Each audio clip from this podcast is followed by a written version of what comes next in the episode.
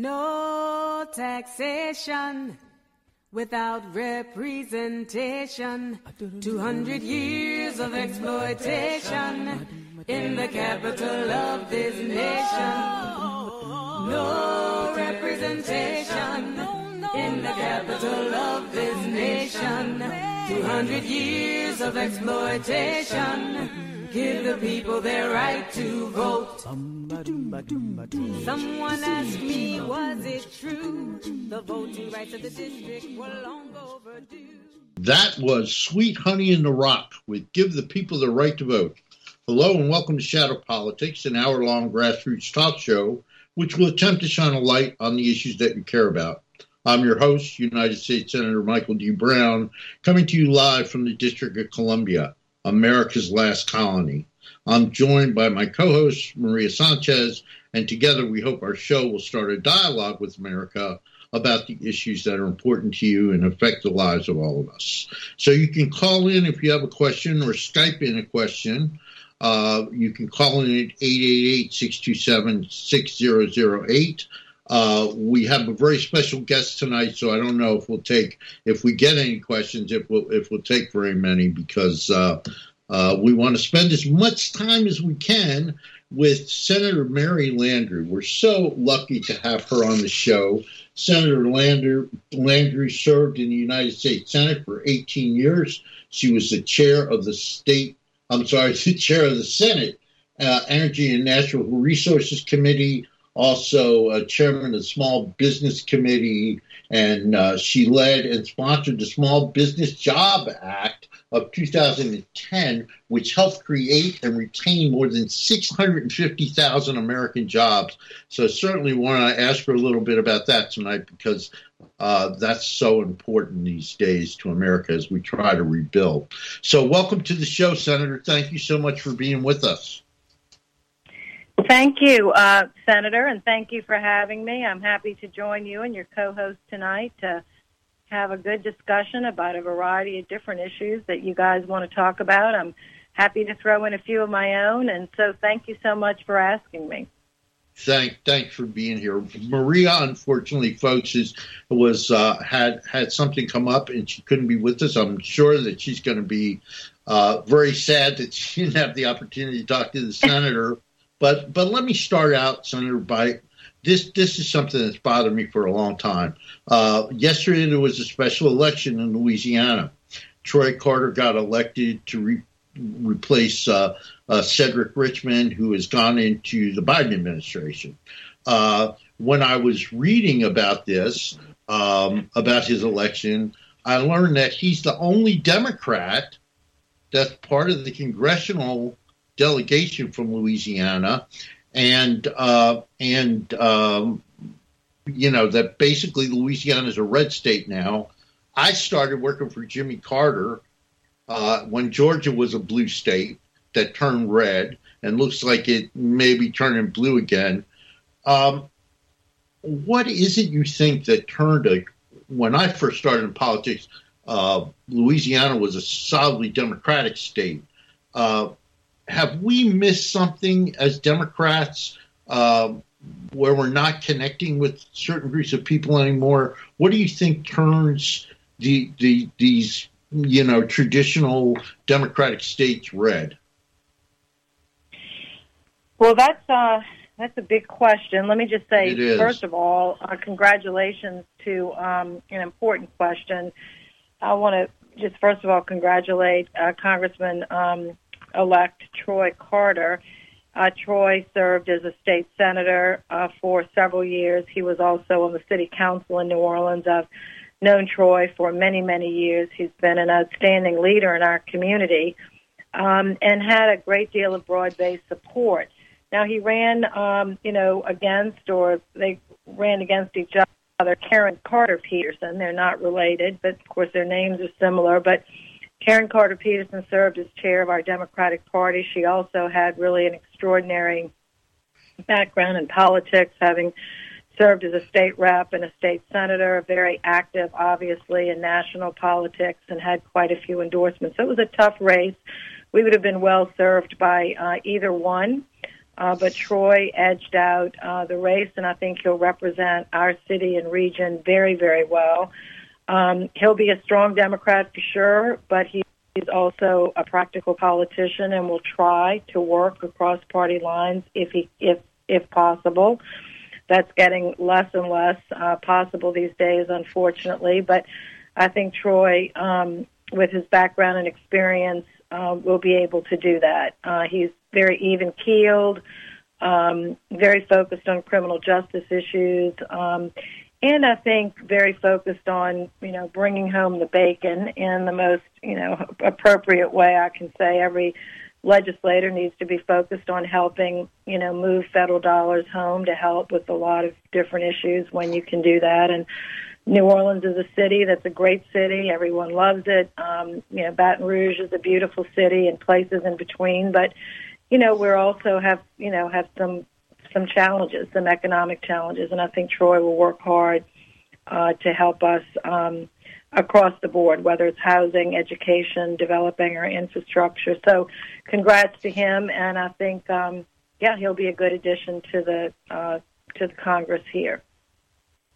Are are we missing? Uh, that's great, and uh, and, and uh, um, but are we missing something as Democrats? That, you know, it really amazed me, Senator, and I don't know how you feel about this, but when Donald Trump got elected, and we looked at mm-hmm. the people, we looked at the people that voted for him. Uh, a lot of those people, in my opinion, should have been Democrats. People, mm-hmm. when I start, when I started in in, in, in politics, Democrats uh, represented working people, union people. I don't know. Excuse me. I don't know how a guy who grew up, you know, with a silver spoon in his mouth and went to Ivy League colleges convinced working class people that he understood their pain. Do we? Do mm-hmm. we as Democrats have to accept some responsibility for that? Mm-hmm. Well, let me say this. I do recall, um, you know, a time when our state was uh, was Democratic, of course. But you, you might remember, um, Senator, some of those years um, were represented by Democrats who were, you know, anti-integration, uh, yeah. anti-civil rights.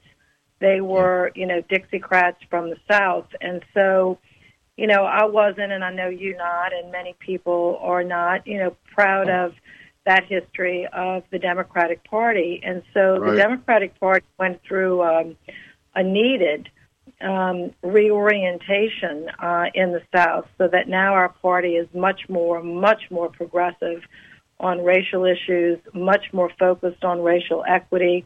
And the Republican Party, which had been the Civil Rights Party in the United States, has completely flipped to become, you know, in large measure, I'm not saying this is true of every Republican in the South, but it's basically become, you know, anti-diversity, anti-affirmative action, you know, anti-recognition of systematic racism in our society. And Democrats have become the more progressive party. But you're right to remember when Bill Clinton ran for president, um, which was a long shot. You know, he had um, right. trying to, to get the reins of power back from um, a more conservative uh, Republican, um, you know, smaller government, less government, less effective government, um, focus on volunteer effort.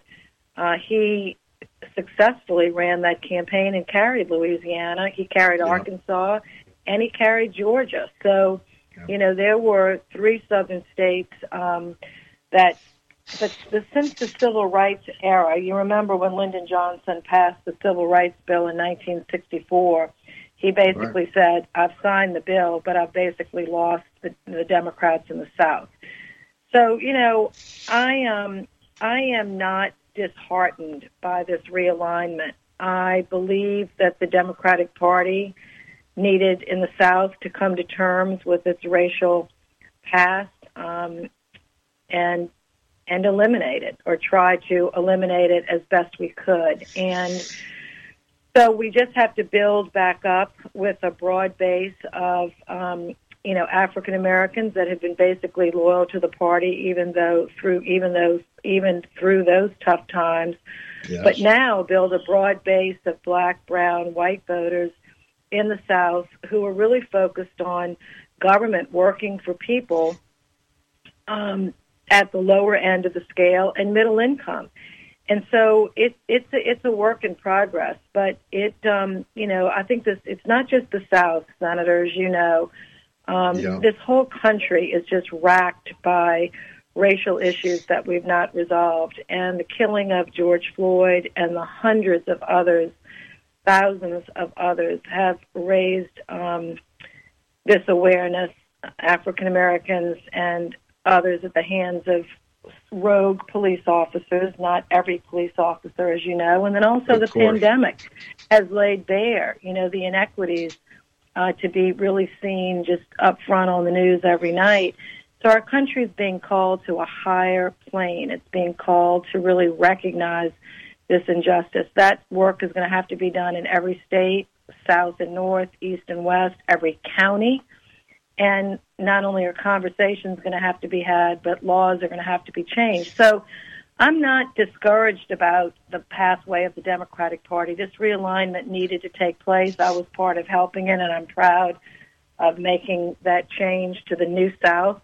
My father was a civil rights leader. My brother, the mayor of New Orleans, was a civil rights leader. We've had a strong partnership with the Morial family and the Francis family in New Orleans, and you know, fought battles to, you know, advance opportunity and equity for everyone. So, you know, Stacey Abrams is showing us the way in Georgia, and she's been a phenomenal leader, um, so intelligent and cool and, and yeah, poised under, you know, I mean, so much yeah. pressure. But she is really showing, you know, showing some fortitude and strategic thinking about how to pull middle-class voters in this economic message, which is the true message of the Democratic Party. And it's a false message of the Republican Party. I mean, Trump right. was a, you know, I mean, he was a showman, snake yeah. oil salesman, um, and people bought it.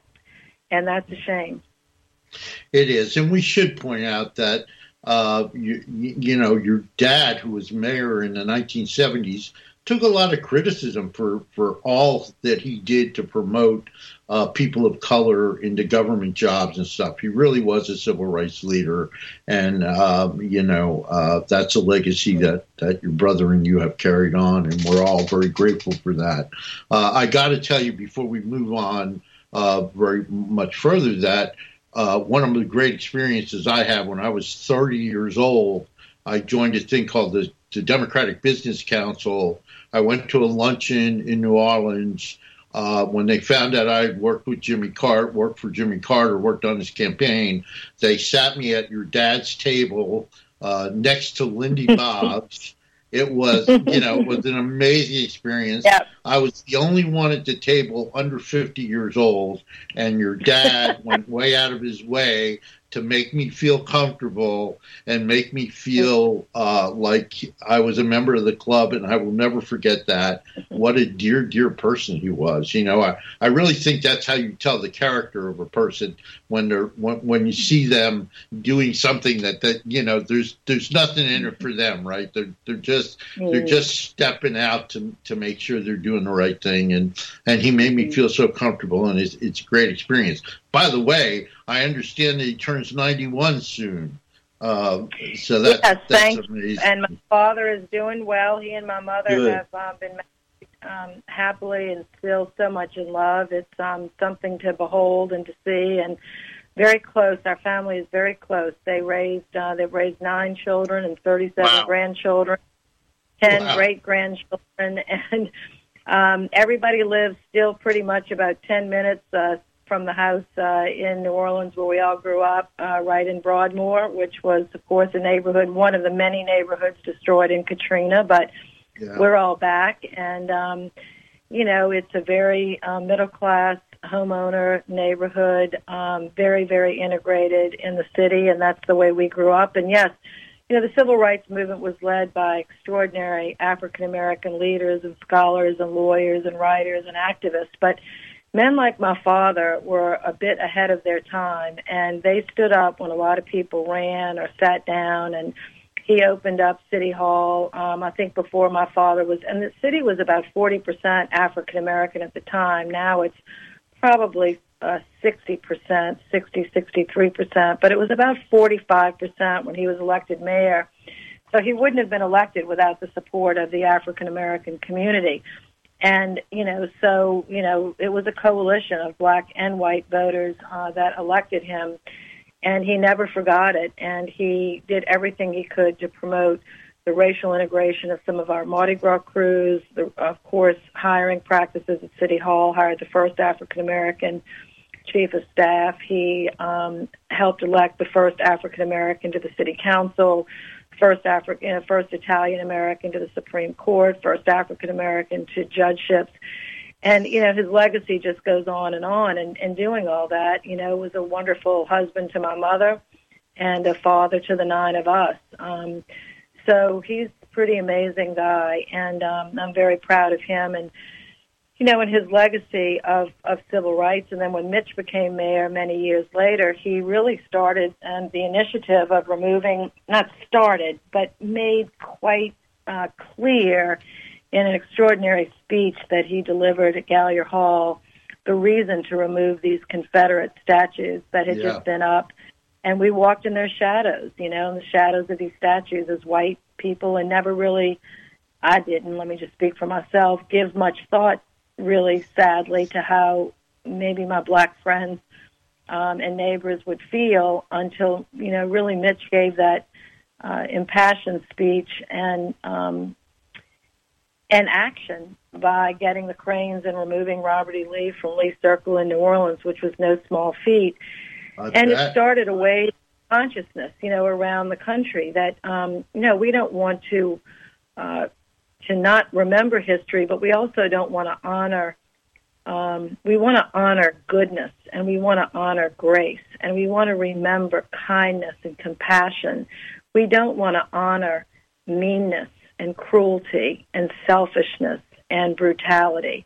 And that's when you put up a sign of the Confederacy, a, a monument, that's what you're honoring, brutality and the inhumane treatment of other human beings. And I think the country is going through a real awakening right now, and um, and it's happening not just in the South, where it really needs to, but all over the country, um, all over the country, in every place. It really needs some, we need some reflection and action. That really is the truth. And, you know, I remember an experience uh, thirty years ago standing in Montgomery, Alabama at the uh, Civil Rights Memorial and looking up, which is in the shadow of the Capitol building in Montgomery, and looking up and seeing the Confederate battle flag on the yeah. uh, on the Capitol, and thinking to myself, how strange is this? You know that. that okay. So yeah. yeah, and I know those things. Those things die really hard. Well, you have a reputation, Senator, for bringing people together. You you had that reputation in the Senate, and we're so divided right now. What okay. do you think of that? Is it, is it? Can we? You think we can reconcile? We're the two sides right now? I just, uh, I've, I've, I've seen the Republicans mm-hmm. stand up against everything the Democrats are trying to do, and and mm-hmm. you know, any advice on how we try to reconnect people and and and bring them back together and get them talking? I think that's one of the reasons we elected President Biden, is that we, we saw him as somebody that, that could mm-hmm. potentially do this. Do you think we can get mm-hmm. this done? Well, I'm honestly, I mean, we'll get through it, but I'm honestly not sure how or when. And I say that because this polarization right now is different than anything that I've experienced in my political career, which now is basically over forty years. And, and even in times that I've read about, you know, I've, I've tried to be a student of history. I'm not no expert, but, you know, in the seventeen hundreds, eighteen hundreds, you know, nineteen hundreds, twenty, you know, twentieth century um, in the U S And I've just never seen a time where people, where pe- the sides can't even agree on what the facts are for right. the truth. You know, right. I mean, when we debated welfare reform, let's just take that, which is a big Bill Clinton initiative, welfare reform. Yes. You know, the basic facts were agreed to. You know, they just were agreed to. We we might have had different opinions of people on welfare and what they were doing and what they weren't doing, what they should do. But the basic facts were agreed to. We knew how many, this and that, you know, what race, where they were. It was mostly, you know, it was predominantly Africans Americans in the South, but in other places it was, you know, predominantly white people on welfare. We could understand that and figure out what we might do. But, Michael, the problem today is, Senator, is with Fox News and these alternative facts, it's like Mitt Romney said on the floor. I mean, he said it just perfectly clearly, perfect and clear. Until we can agree and tell the truth, and people argue what the truth is. And so it's it's really, really difficult. Um, and the insurrection at the Capitol, to have one hundred members of the House of Representatives, um, many of whom represent parts of Louisiana, over one after the insurrection occurred, after the mob came to the Capitol to kill and hurt members of Congress and the vice president of the Republican Party, they still walked back to the floor later that night right. and, and almost as if it didn't happen. Like, oh, no. recre- even though we saw with our own eyes and felt with our own hearts that anger, they just sort of made up this alternative reality that, well, it was a peaceful protest. They really weren't, you know, banging on the doors. They really weren't punching police officers, although the videos are pretty clear, et cetera, et cetera, et cetera. So, honestly, um, I, I don't want to be Debbie Downer here, but I really think it's just a hard slog. And, and this is, um, I think we have to do more about the, the root cause. Trump did not cause this divisiveness. He threw gasoline on it. He flamed, he inflamed, he exacerbated an already horrible, you know, difficult situation, yeah. much to his uh, forever shame. But he didn't create it. And I think a lot of it is the racial um, misunderstandings and tensions and failing to really understand the history of of race in this country. America has a long way to go, and I think we've pushed a lot of things under the rug. We don't want to talk about it. Like, you know, after the you know, Civil War, well, let's just get back to work. After World War Two, oh, let's just get back to work. After World War, you know, World War One, World War Two. And we have to address the systematic racism, not just through our police, but in everything. And I think the country... And settle and settle on the notion that we're going to be a multiracial but pro-democratic, um, God-fearing, you know, we're not one religion, but we're generally a country that believes in a higher power, and unite around those values. And I don't know, Michael, I think it's a very, very tough time. Yeah, and I don't think I could uh, anybody could have said it better. I think that's exactly right. And let me ask you, I, I've got to, I mentioned this before we got on the air. Uh, one thing that I didn't real about, realize about you, Senator, is when I did the math, I saw that you were elected to the Louisiana State Legislature, legislature at twenty-four. Is that right? Is my math right? twenty-four? What inspired? It was actually, you know, it, actually it, it was actually at twenty-three, and um, twenty-three. I look back oh on that, God. and yes, and I just, I just tickle my, I just laugh at myself because I think I was just so young, and and um, I look at my daughter now, who's that same age, and yeah. and my son is twenty-nine, and I have nieces and nephews that are that age, and I and I think, what was I thinking? But you know, I grew up very politically aware as mm-hmm. a oldest child of uh, the mayor of the city, and I loved the work that my father did. I kind of knew at an early age that I did not want, I mean, I love my mother, I admire my mother, but even as a kid, as seven years old, I thought, I'm not going to stay home and wash clothes all day. I'm just not going to do it. Yeah. I mean, well, nine as, you know, kids, the, what else course, can you do with nine did, kids, but, I mean, right, except wash but, clothes you know, with all day? Kids, I mean, all she did was cook, clean, wash clothes, and we had a little bit of help in the house, but not much, and I thought, oh my gosh, let me, I mean, my mother is like a saint, and she still does that to this day. I mean, she still um, you know, just a, an extraordinary, you know, quote, at-home mom that, you know, ran all over town helping us do everything. But yeah.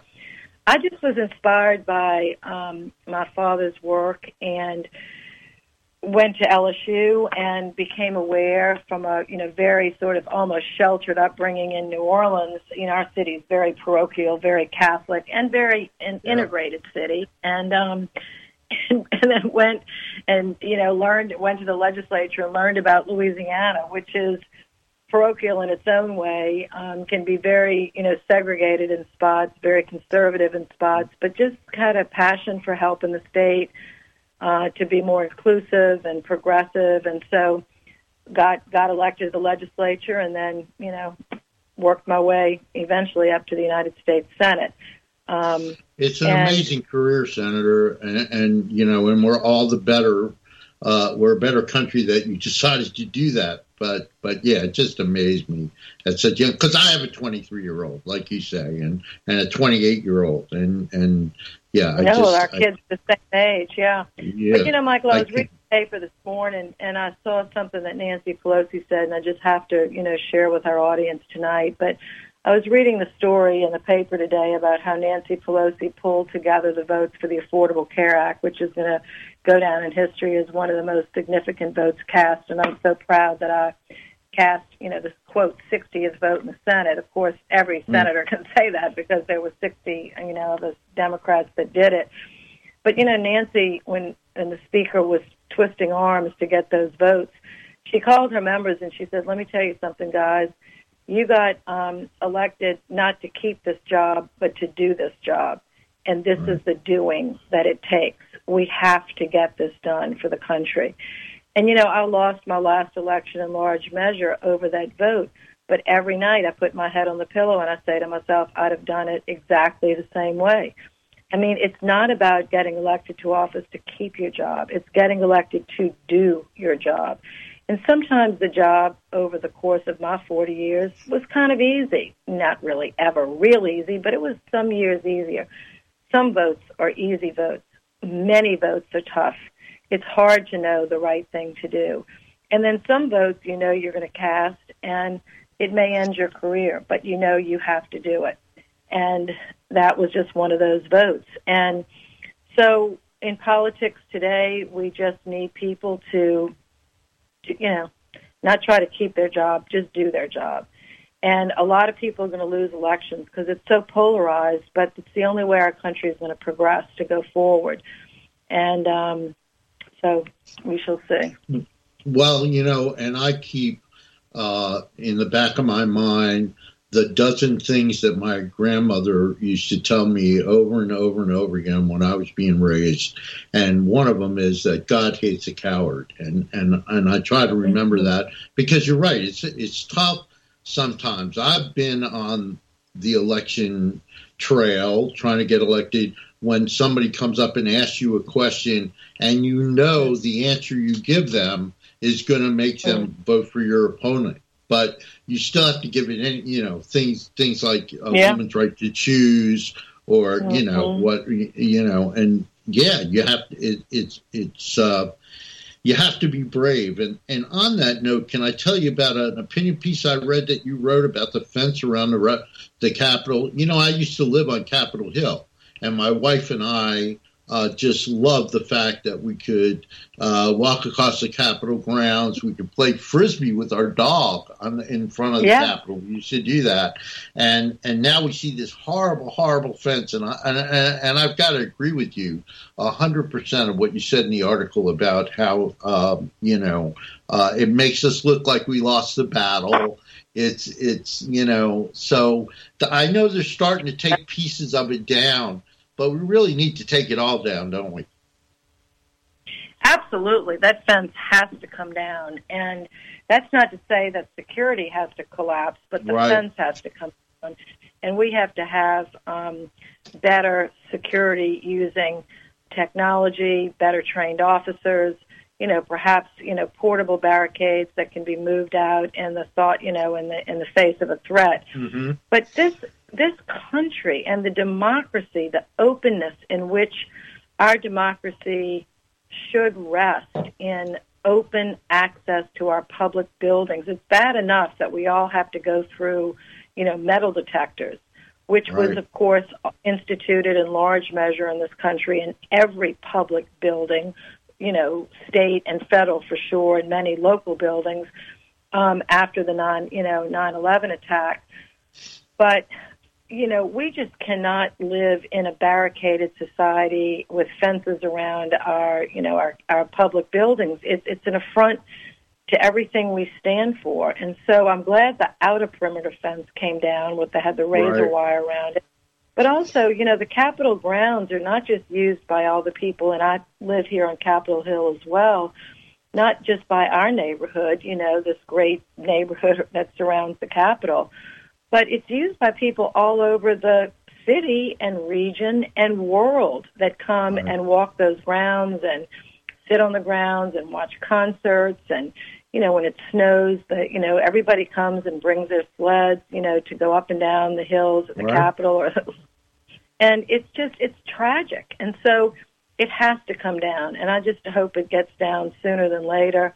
Um, and hopefully we'll close this ugly and horrific chapter by putting a lot of people in jail where they belong right. for what they did and their violent um, and criminal access to the Capitol that day, um, yeah, and vandalism Chuck, and assaults, yeah, and assaults and, and death of, you know, resulted in the death of, of at least one police officer and injury to many others, both physically, emotionally, and mentally. Many of the African American officers had to listen to, you know, terrible racial slurs, um, and then to watch United States senators and House members defend the protesters, you know, against the police, against the Capitol Police, um, and defend their hate speech is just horrible. Um, yeah. And, you know, protests, you know, protests don't have to be, like, you know, Reverend Sharpton said, protests don't have to, they have to be nonviolent. They absolutely have to be nonviolent. They don't have to be silent or quiet. They just have to be nonviolent. You know, you can shout, you can sing loudly, you can shout loudly, you can, you know, say your piece, but you say it, you know, without violence. But those protesters were way out of line. Oh, my they God. Turned by. Yeah, yeah, they, they certainly were. And, you know, I was arrested on Capitol Hill, and I went to trial, and the judge said to me, uh, you are my hero. I I really... I admire people that stand up for what they believe in. Uh, and then he, he slammed his gavel down, found me guilty, and fined me one hundred dollars, he said, because even heroes can't sit in the middle of Constitution Avenue and block traffic. So, uh, but, but, but, yeah, yeah. Uh, you can protest without without being violent. Uh, and, you know, Uh, one of the, one of the people that I'm sure admires you greatly and, and you've worked with over the years is also trying to get the fences down, and that's our delegate, Eleanor Holmes Norton. And as you probably oh, yeah. know, she just passed the D C statehood bill. Uh, uh, you've always been oh, yeah. a strong sub, sub, uh, sub. When you were on the subcommittee for appropriations mm-hmm. for D C, you were always a strong supporter of our city. And yeah. she just passed this bill in in the House, but now we go into the Senate. So mm-hmm. we have to develop a whole new strategy. Um, mm-hmm. It looks like we can't right. get rid of the filibuster right now, and we'll never get sixty Republicans. So do you have any, I mean, ten Republicans to make, uh, to, to, to mm-hmm. uh, you know, close down cloture, uh, to invoke cloture? What, any, mm-hmm. any ideas on what, you know, how mm-hmm. we should approach the Senate differently than we than our approach in the House? Mm-hmm. Well, I mean, obviously, um, yeah, the approach has to be completely different, because um, even if you could bypass the filibuster rules, which the, the Senate might decide to do on this issue because it's so important, um, and the district, it, it it's just, it's a fundamental fundamentally democratic issue.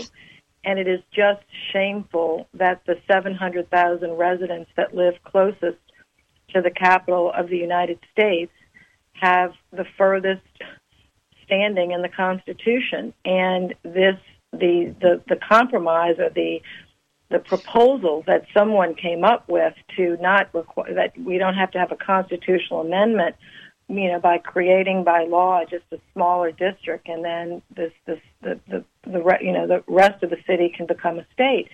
I mean, I was looking at this the other day, Michael. I'm sure you know this, Senator, but the District of Columbia is like the third or fourth wealthiest city in the country. I mean, yeah. I don't know why the government would not want to bring in a wealthy, thriving, economically stable, growing, extraordinary, you know, fifty-first state. I mean, it's not yeah. like you all, you bring nothing but strength. You don't, you know, you bring strength. You bring, it's going to help our country to have a fifty-first state. Now, you know, there are other places where, you know, if we brought in the states, you'd be bringing in a tremendous amount of debt or this or that. Now, we can't talk. We already have a lot of debt. But but the District of Columbia is seven hundred thousand people. Um, it's got one of the greatest, strongest economies uh, in the country. Uh, it's one of the wealthiest cities. Um, and, you know, and people pay a tremendous amount of tax here to the federal government. Um, mm-hmm. And so now the political issue is very plain and very clear. If the district gets to be a state, the district will elect, you know, ninety-nine percent will elect two Democratic senators. Right. And, of course, that's the rub. The Republicans simply do not want to give that political advantage. So maybe a compromise can be reached, or, um, I don't know, some deal, something Republicans really want and trade for this. I don't know. But it's going to take a different strategy. It is the right well, thing to do, and it will be successful. Yeah. And, yeah, and, and Congresswoman Norton, Delegate Norton, has been an amazing, extraordinary leader for this community for many decades. Yes, she absolutely has. And, you know, it is, it's very frustrating to sit here and hear uh, members of Congress say things like we don't have enough bowling alleys or, or car dealerships oh. to be a state. I mean, it, it's just a crazy. And, I, you know, I wanted to say forty-five states, including Louisiana and a lot of other states, have come into the union without an airport or a car dealership, because they came in before planes or cars were invented. So I really don't understand where in the Constitution it says that you have to have a car dealership. But uh, let, let, let me ask you another question. Since you were chairman of the Small Business Committee and you did so much work, I ran a small business for twenty-five years. We have sixty-eight thousand small businesses just in D C. We know that they're the great economic engine of America, and that they've just been devastated during this pandemic. What are the kinds of things we need to bring them back and make sure that they remain healthy? Well, that's a very interesting question. And I'll say in broad, you know, just in broad terms, yes, the federal government has a role to play with, you know, the grants that they gave out through the, um, you know, the CARES Act and, of course, mm-hmm. this infrastructure package, you know, bringing broadband to many places um, that don't have it will help small businesses grow. But honestly, the more I think about the rules and regulations and certificates and occupational licenses and zoning laws that small businesses and taxes have to pay, I think every city and county really needs to step back and take a look at the, you know, requirements for small businesses to start up in their city and really streamline the process. And, you know, you know, I think getting a group of mayors together and, and council members to focus on this and, and here in the district, I mean, to open, uh, you know, to open a business in the district, you know, to get it built, to get it renovated, the permits that you need. I mean, it's got to be just maddening. And that's not the federal government's responsibility. That's local right. government. And I think keeping taxes as as low as possible on businesses in the city is also important.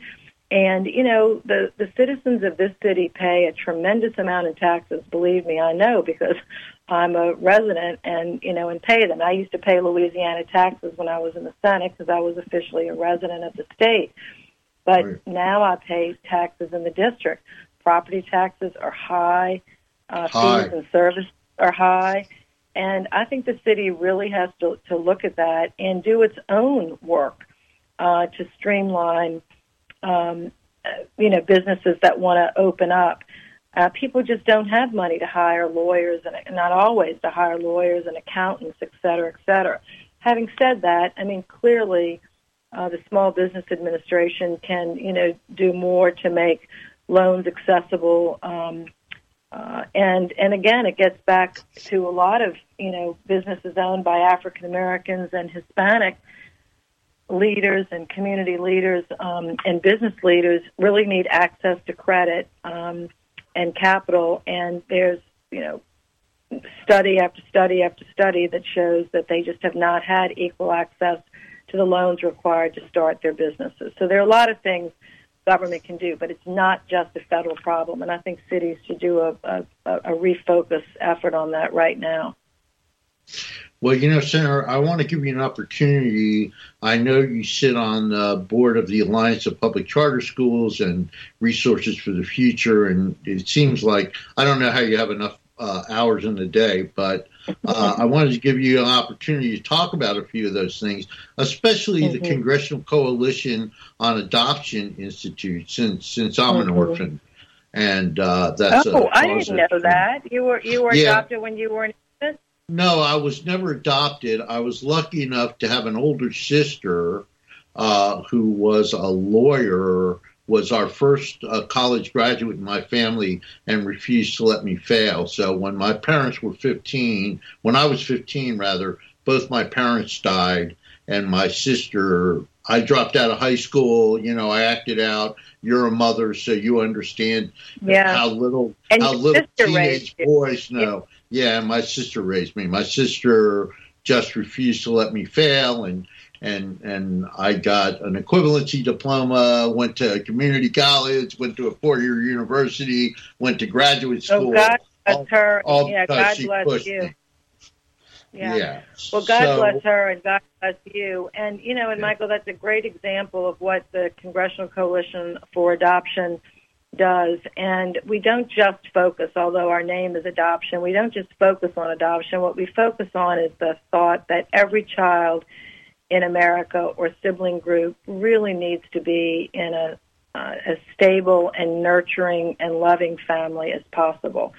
And if something happens to that family, um, or the family is unwilling or can't or won't or whatever, or, you know, there's serious mental illness or, you know, significant, lasting, relentless drug abuse, then children can't stay in a place where they are unsafe and can't be raised. And they need, like your sister, took you in and, you know, and helped to stabilize you. And so through kinship adoption or through, you know, um, uh, kin, you know, guardianship, Um, legal guardianship, just to give that stability, and then domestic and international adoption. So the Congressional Coalition is one hundred seventy-five members of Congress.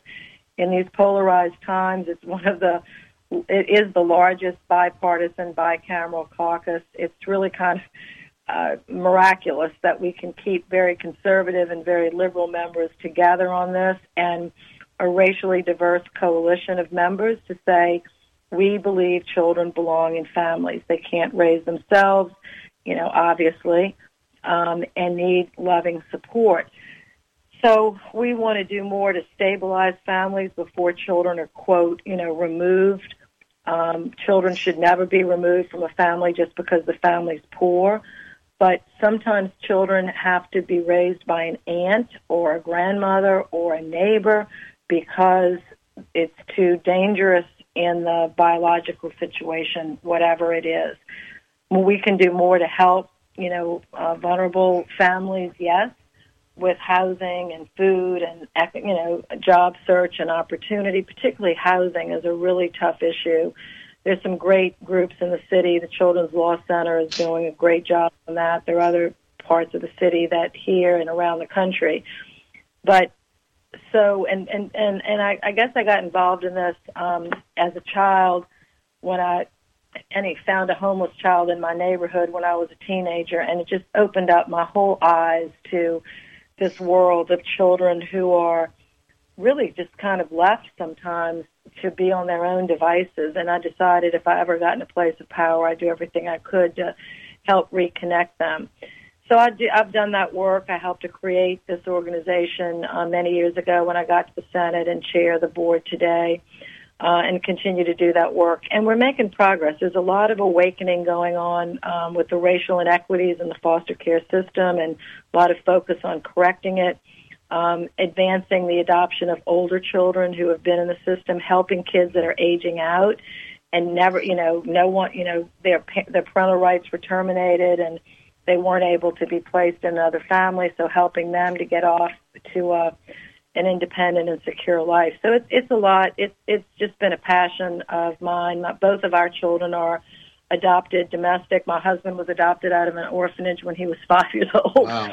So my whole family's been built through um, through adoption. I just believe every and if the world would be a much safer and better place if, if every child had a you know nurturing um, parent at home, and you know, and our communities would be a lot safer if that were the case as well. So anyway, on the other subject I just mentioned really quickly on charter schools, yes, I have to congratulate the city um, here of really opening up more options for public schools. These charter schools are public, they're not private. Right. They're, you know, run by community groups or nonprofit organizations, but they're public schools. They're just public schools that operate on a charter with um, pretty high accountability standards. And if you don't meet those standards, or if the children, I mean, the theory here, and in practice it's done because there's pretty good oversight here in the city. About fifty percent of your schools are public charter and the other are public traditional. Um, you know, they're closed down, or not the school, but, you know, the leadership of the school is basically asked to leave, and new leaders are brought in that can really focus on the needs of, of the children.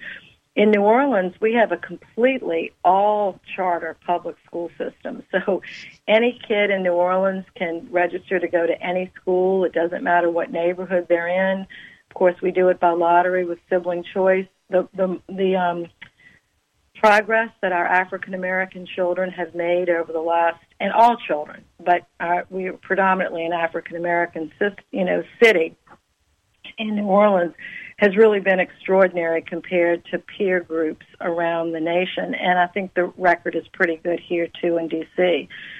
So I've you know, spent a lot of time just really trying to help our public schools um, really try to meet the needs of children in poverty. I mean, our public schools do great if you're in a wealthy district with wealthy um, families. Public schools do fine in, in some suburbs, in some parts of cities. But broadly speaking, when you look across the country, we're not doing a great job with our public schools in our pockets of poverty, which is about a third of our country.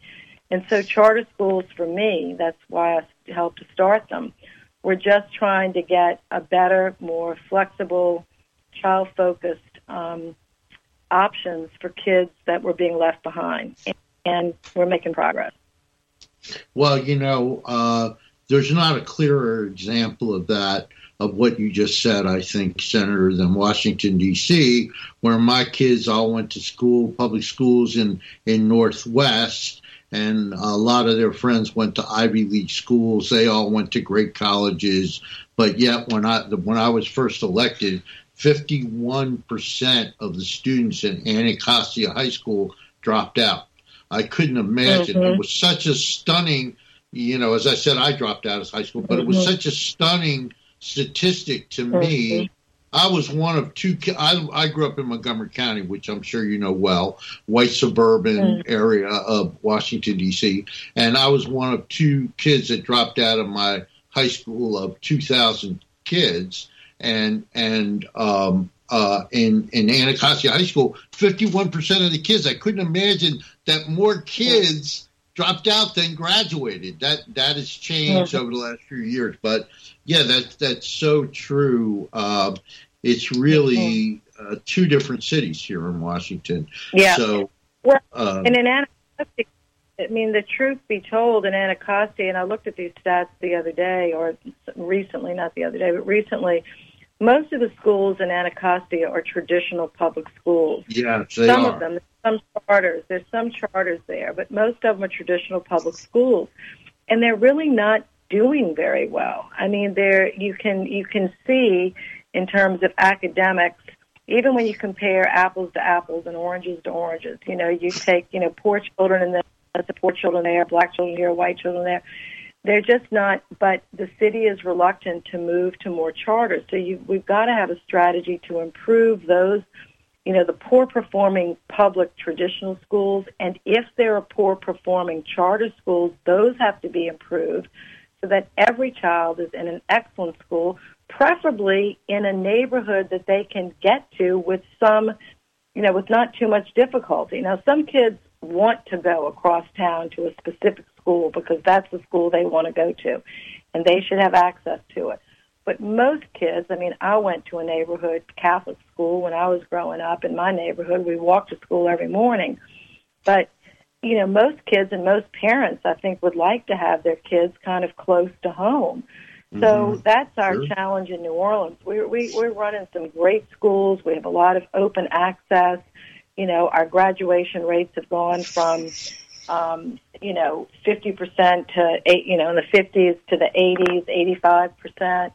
You know, we really are moving the needle, but we don't have a great school in every neighborhood yet, and that's really what our goal is. And I know Washington, but Washington and New Orleans, D C and New Orleans are two of the most progressive, most, you know, advanced in public education and continue to get better. Um, there's a little bit of good going on in Denver and Indianapolis and a few other places. There are lots of leaders of color now leading these public charter schools. Um, and it's a civil rights issue, as you know. I mean, if you can't get yes. access to a good education, I mean, you get behind and you never catch up. Never catch up. Well, I got to ask you, somebody Skyped in this question, and I've got to ask you, Senator, they say that now, since you're a resident of Washington, D C, if we get statehood, would you consider running to be one of our first elected United States senators? I think it's a oh, great Sharon so from Pennsylvania writes this. I think it's a great idea. I want to volunteer on the spot to be your your your uh, volunteer campaign manager if you ever decide well, to do it. Thank you. I'm very, I'm very flattered, but my days of elective office are completely over. But I tell you, um, you know, my friend Donna Brazile would be a great candidate uh, for the yeah. Senate. I can think, of, I can think, and you yourself have served as a shadow. So, I mean, you we have yeah. a lot of talented people in the city um, that could run, and I'm sure it's going to be a very broad slate. But, um, no, my days of elective office are over, but I'm still very engaged or try to be through my law firm. I'm with a great firm here in town, Ben S. Feldman. Um, it focuses on environmental and um, uh, energy and environmental law. And we, you know, kind of pride ourselves on being bipartisan and A to Z. You know, we represent clean coal and wind energy and everything in between. And I'm doing a lot of work with the Climate Solutions Caucus, helping the Senate and the House form bipartisan core members who will try to work on real solutions for climate. It's an exciting, exciting time. Uh, this is the decade that matters. President Biden's given us a lot of great leadership. Of course, Thursday was Earth Day. The whole world has been focused, you know, this last week, particularly on these issues. But you know, it is the challenge of our time, and um, being from New Orleans and watching our city go underwater after Katrina, Senator, yeah. I don't have to tell you the horrors that yeah. uh, what that was like. eighteen hundred people lost their lives. seventy percent of our neighborhoods were under twelve feet of water that stood for weeks. Um, you know, it was it was just horrifying, and that's happening in Norfolk. It could happen in Miami. It's happened in New York with Sandy. Boston is at risk. San Francisco is at risk. Seattle is at risk. We have so many coastal communities that are at risk because of these sea level rise, and I don't think people have really completely grasped how this isn't in the future. It's right upon us right now. And these rainstorms, horrible flooding in Nashville last week, just out of the blue. I mean, I could go on and on. So we have to all get serious, um, and I know a lot of people in the city are working on it. I mean, some of the greatest brain power in the world lives in the city, and thank God a lot of these brains are focused on, you know, finding solutions that can get the planet cooler and keep our economy hot. I mean, that yeah. is the thing. It's a real challenge. And and thank you so, so much. Well, Senator, believe it or not, we've run out of time. And I so appreciate well, you taking the time on a Sunday to be with us. I hope you will do me uh, one last favor. And the next time you see your dad, tell him that uh, he made quite an impression on a young man uh, forty year, almost thirty-five years ago, who's now an old man and still remembers him kindly. So, so Thank please you. give him will, my fondest, re- fondest regards, and and I hope we get to talk again uh, uh, at some point. You've been an amazing guest, and we so much appreciate it. Thank you. Uh, Thank every you, night, Senator. We get. invite you to the ado- uh, you know, Angels in Adoption Gala next year as my guest, so I'll follow up with you on that. Oh, thank, thank you so you. much. And if you want to give a website address so people that are interested can get involved, please do, Senator. Yes, it's um, uh, Congressional. You just have to Google Congressional Coalition um, for Adoption Institute, C C A I, um, and the website will come up. And join us. Um, we've got all sorts of interesting programs and opportunities. So it's the Congressional Coalition on Adoption Institute, C C A I, and we'd love to hear from you. Thanks so much. Thank you, and thank you so much, Senator Mary Landrieu. We end our show every week with a song that we uh, usually dedicate to our guests, and this goes out to uh, one of my new favorite people from Louisiana. Uh, this was a song that was actually written by the candidate, uh, Huey P. Long, and uh, it's been interpreted and, and redone by a great uh, uh, Southern musician. Uh, so here's Randy Newman with Every Man a King. Thank you, Mary Landrieu.